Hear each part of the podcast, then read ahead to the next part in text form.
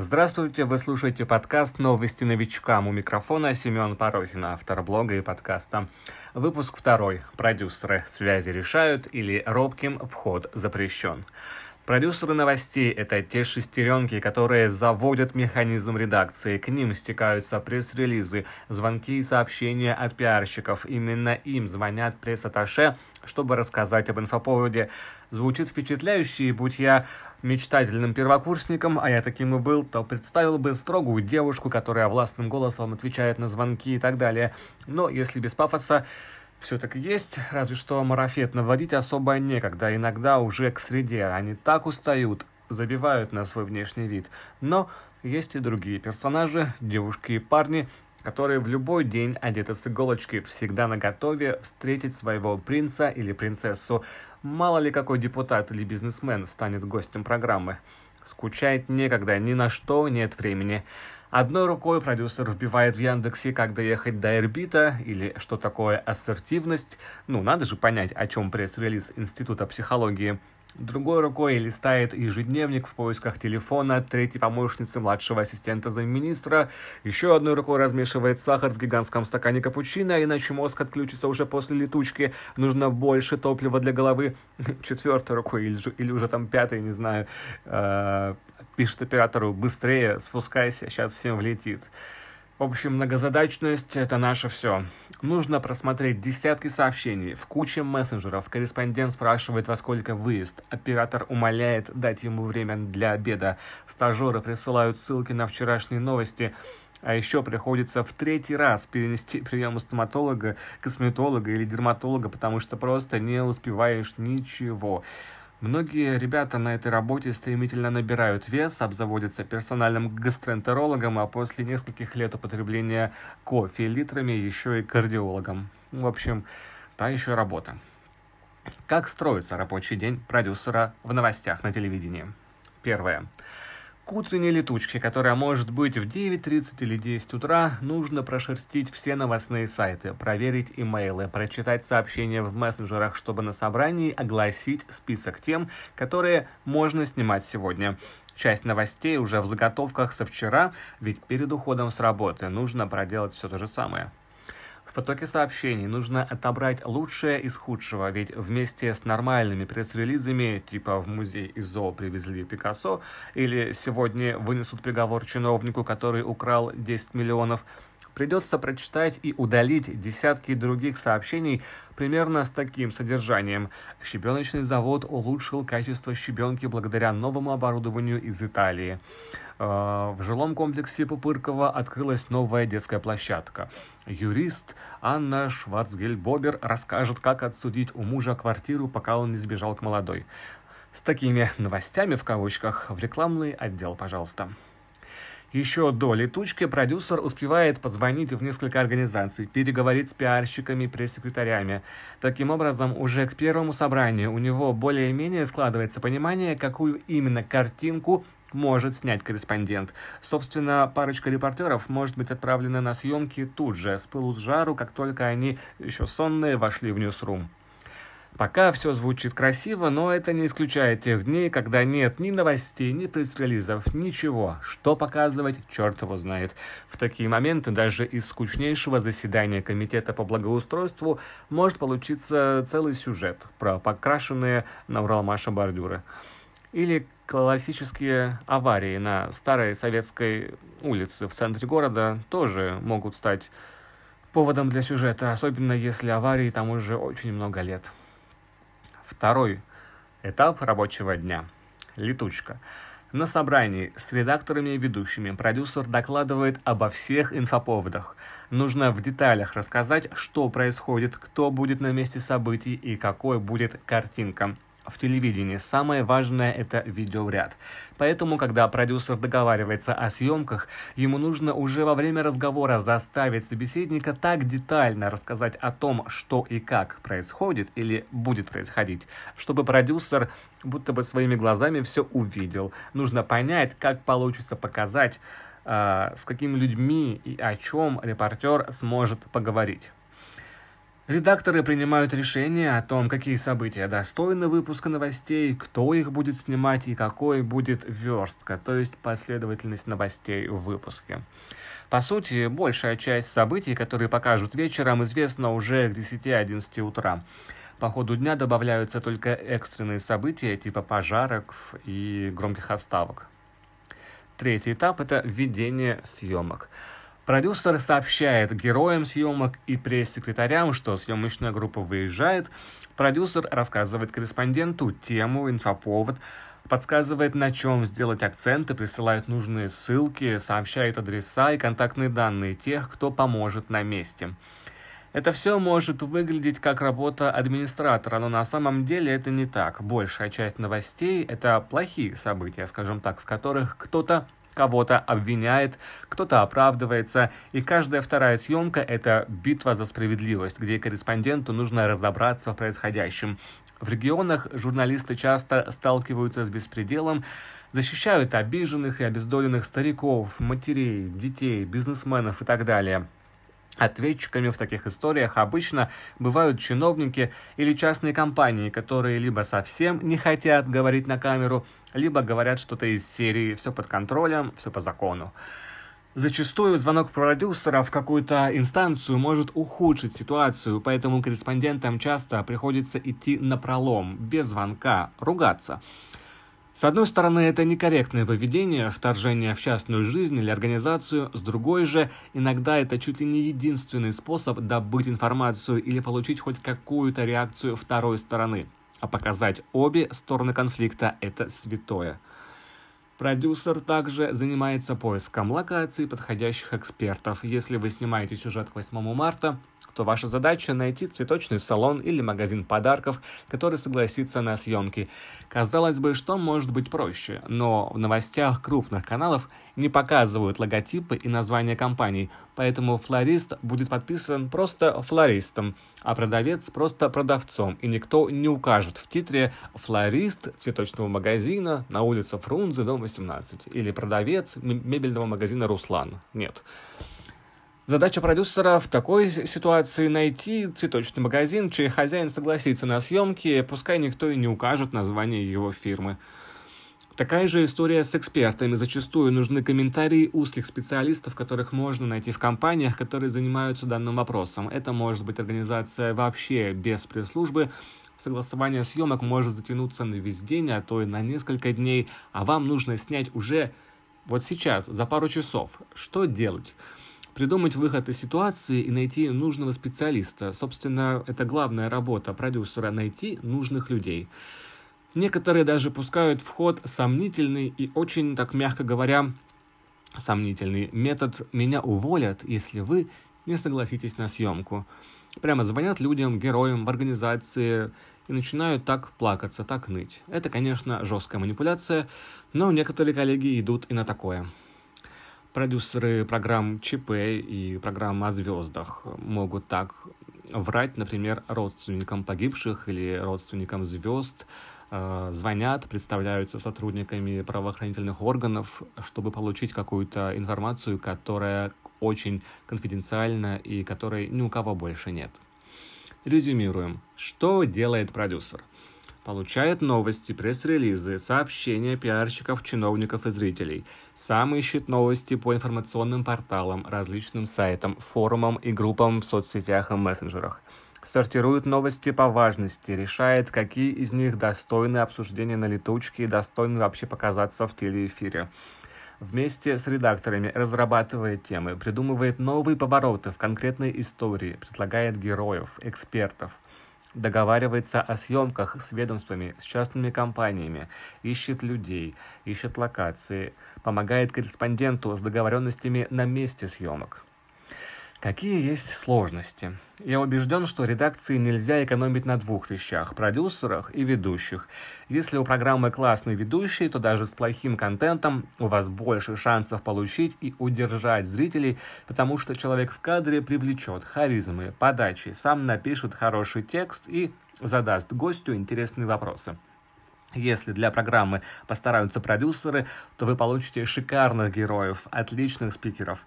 Но при самых красноречивых гостях ваш эфир может провалиться из-за ведущего, который не спросит нужные вопросы или спросит все так, что зрители помрут со скуки. Замкнутый круг, поэтому продюсеры и ведущие как крылья и двигатели в самолете. Одно без другого не работает. Точно так же хорошо спродюсированный сюжет можно испортить неумелыми съемками и текстами, но именно продюсер создает то мясо, из которого повар, то есть корреспондент и редактор, будет варить свой суп, то есть сюжет. Какие бонусы? Стоит ли оно того? На мой взгляд, чтобы ну, попробовать быть продюсером, должен каждый, кто заходит в новостную редакцию. Часто корреспонденты думают, что это легкая работа, и завидуют тому, что продюсеры сидят в теплом офисе и всегда могут сходить в туалет, выпить чаю. Если рассуждать по порядку, то, во-первых, э, вдруг у вас вскроется талант уговаривать людей, организовывать доставку пирожар птицы из пасти дракона на невидимую сторону Луны – это же потрясающее открытие и уникальный навык. Во-вторых, если вы очень стеснительны, нерешительны, то практика работы продюсером – это зубодробительное лекарство, сумасшедший выход или даже пинок из зоны комфорта. Это может сделать вас реально сильнее, профессиональнее, увереннее в себе. Я, например, порой по полчаса сидел с трубкой в руке, набирал номер и сбрасывал, потому что боялся позвонить, боялся заговорить, а вдруг меня пошлют, а вдруг там будет агрессивный человек, от разговора с которым я буду еще полдня отходить. Ну, зачем эти мысли в моей голове, да? Есть те, кому эта работа будет в кайф, кому каждый звонок, каждая задача будет как вызов, который они с радостью преодолеют. Так что попробуйте быть продюсером. Вдруг получится, вдруг вам понравится. Особенное удовольствие выманивать на интервью важных шишек, по-настоящему значимых спикеров, профессионалов, которые владеют информацией и принимают решения. Вы можете приобрести массу полезных связей и даже друзей. Поэтому некоторые продюсеры, особенно те, кто вживую встречаются с гостями каждый день, не жалеют времени и средств на внешний вид, а вдруг именно сегодня на ваш эфир придет будущий муж или партнер по бизнесу. Ключевые навыки – Застенчивый, тихий человек вряд ли станет хорошим продюсером. Представьте себе женщину с рынка, матерую продавщицу, которая громко заманивает и даже люто заснеженной зимой продаст снег снеговику или Деду Морозу. Сплетница, способная уломать кого угодно на что угодно, взять на слабо, способная вовремя притвориться кем угодно. Хороший продюсер – это вот такой человек, это хамелеон, продавший душу журналистскому дьяволу. Один из важнейших навыков – это говорить на языке собеседника, подстраиваться под его тональность, использовать жаргонизмы и профессионализмы. С полицейским одни, с врачом другие. Как хорошему продавцу нужно во что бы то ни стало сделать план, вам нужно уломать чиновника, бизнесмена или обиженного кем-то героя на съемку, причем на самых выгодных для вас условиях. Книги Дейла Карнеги вам в помощь.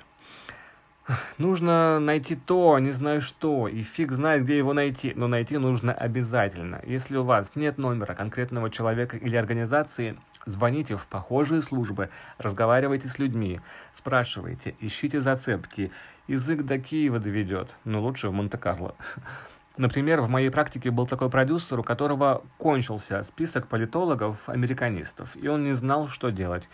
Пришлось подсказать ему по-дружески, что в таких вузах, как МГУ, МГИМО, Высшая школа экономика, есть неплохие пресс-службы, и можно туда просто позвонить, написать, и они дадут любого профессора, который подойдет на роль эксперта. Успешный продюсер может затем стать отличным личным ассистентом и получать гораздо больше денег. Как раз разговор об оплате. В регионах обычный продюсер – не хватающий звезд неба получает столько же, сколько и средний корреспондент, скажем так. Шеф-продюсеры имеют зарплату на уровне топовых ведущих и шеф-редакторов. Иногда корпункты федеральных каналов перекупают шеф-продюсеров местного канала, а иногда наоборот, амбициозные региональные фирмы предлагают классным продюсерам из корпунктов больше денег. Как правило, результаты все равно зависят от общей системы координат в компании – и даже если вы пригласите звезду в болото, это будет болото со звездой. Созвездием эта лужа не станет. Итог. Работать продюсером сложно, это огромная нагрузка. Нужно быть очень коммуникабельным мастером многозадачности. В перспективе вы можете вырасти до главного продюсера с кучей телефонов, связей, адресов самых влиятельных политиков и бизнесменов. А вот сможете ли вы воспользоваться этими связями, это уже другой вопрос. Спасибо за внимание. Это был подкаст «Новости новичкам». У микрофона был Семен Порохин. Счастливо. Вы слушаете подкаст «Новости новичкам». У микрофона Семен Порохин. Выпуск первый. Редакция новостей. Как все устроено. Новостные редакции на телевидении можно разделить на два подвида – региональные и федеральные. Так как бюджеты разные, то и внутреннее устройство тоже различается. Региональные телеканалы. Допустим, мы заглянули в ньюсрум какого-то канала в российском городе-миллионнике, будь то Челябинск, Красноярск, Самара или Екатеринбург. У такого канала выходит один, два, иногда три выпуска новостей в день. Обычно эфиры вечером и длятся по полчаса, иногда 40 минут. В такой редакции, как правило, работает один начальник всей новостной службы, пара его заместителей, они же шеф-редакторы, два-четыре ведущих, зачастую они также занимают ставку выпускающего редактора или корреспондента. Одну неделю работает как репортер, вторую – ведущим. Также в редакции, как правило, 6, а может быть 10, а может быть 12 корреспондентов, столько же операторов, столько же водителей, еще человек 5-6 монтажеров и пара режиссеров. Ну и, конечно, энное количество ассистентов режиссера, звукорежиссер, студийные операторы, гримеры и так далее. Все вместе они трудятся над новостными сюжетами, чтобы успеть ко времени первого выпуска. Как правило, это 18 или 19 часов. На федеральном канале все то же самое, только умножается на 4 или 6, ну, за исключением начальников. А все потому, что временных слотов очень много, и страна у нас очень большая. В то время как в европейской части полдень, в Восточной Сибири уже завершается рабочий день, и зрителям там нужен не короткий, а полноценный выпуск новостей.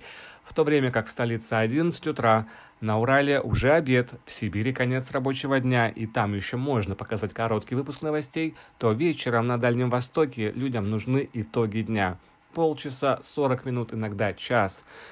На федеральных каналах новости создаются также бригадами редакторов. В одной бригаде есть шеф-редактор, ведущий, два-три редактора-райтера, которые пишут большую часть текстов региональным каналам приходится создавать контент малыми силами. Одни и те же люди делают новости каждую неделю, пять дней подряд. Это обычный режим, как в других профессиях. Но федеральное ТВ устроено иначе. Многие мои знакомые удивляются, когда узнают о графике 7 через 7. Если посмотрите эфиры, то увидите, что один ведущий работает неделю, затем его сменяет другой. Программу «Время» ведут Екатерина Андреева и Виталий Елисеев по очереди. На второй неделе такие ведущие, как правило, отдыхают или работают в другом месте, например, на радио. За каждым ведущим закреплена своя бригада из редакторов-райтеров, которые пишут подводки и тексты к небольшим видео. На второй неделе они тоже либо отдыхают, либо работают. Иногда, чтобы заработать на ипотеку, Людям приходится впахивать вообще без выходных, и на другом канале они работают в таком же графике 7 через 7. Вот и получается, что они живут вообще без выходных, лишь иногда заменяясь с кем-то из коллег, чтобы немного перевести дух. Новости есть утренние, дневные, вечерние, иногда ночные, и каждый из блоков готовит отдельная бригада редакторов – и далее, в зависимости от сетки, люди работают сменами. Например, с 3 ночи до 10 утра, с 9 до 18 часов, с 16 до полуночи и с 22 до 6 утра. Помню, когда работал на Москве-24, меня забирала машина в 2.20 ночью. И в 3 часа я был в офисе, наливал ореховый капучино и шел писать первые тексты. А в 10.15 после последнего выпуска вся наша бригада шла домой. Некоторые коллеги отправлялись на вторую работу. Так что график, конечно, сложноватый. Засыпать в 8-9 вечера довольно сложно. На топовых каналах ты сначала работаешь в ночной бригаде, когда в Москве час ночи, вы рассказываете новости на Дальний Восток и так далее. Затем, после того, как ты подтвердил квалификацию, набрался опыта, все посмотрели, как ты пишешь, как ты себя ведешь в стрессовых ситуациях, тебя переводят в утро и в день. В общем, хороший сон и работу при свете солнца нужно еще заслужить. Так устроены новостные редакции. Вы слушали подкаст «Новости новичкам» у микрофона Семен Порохин.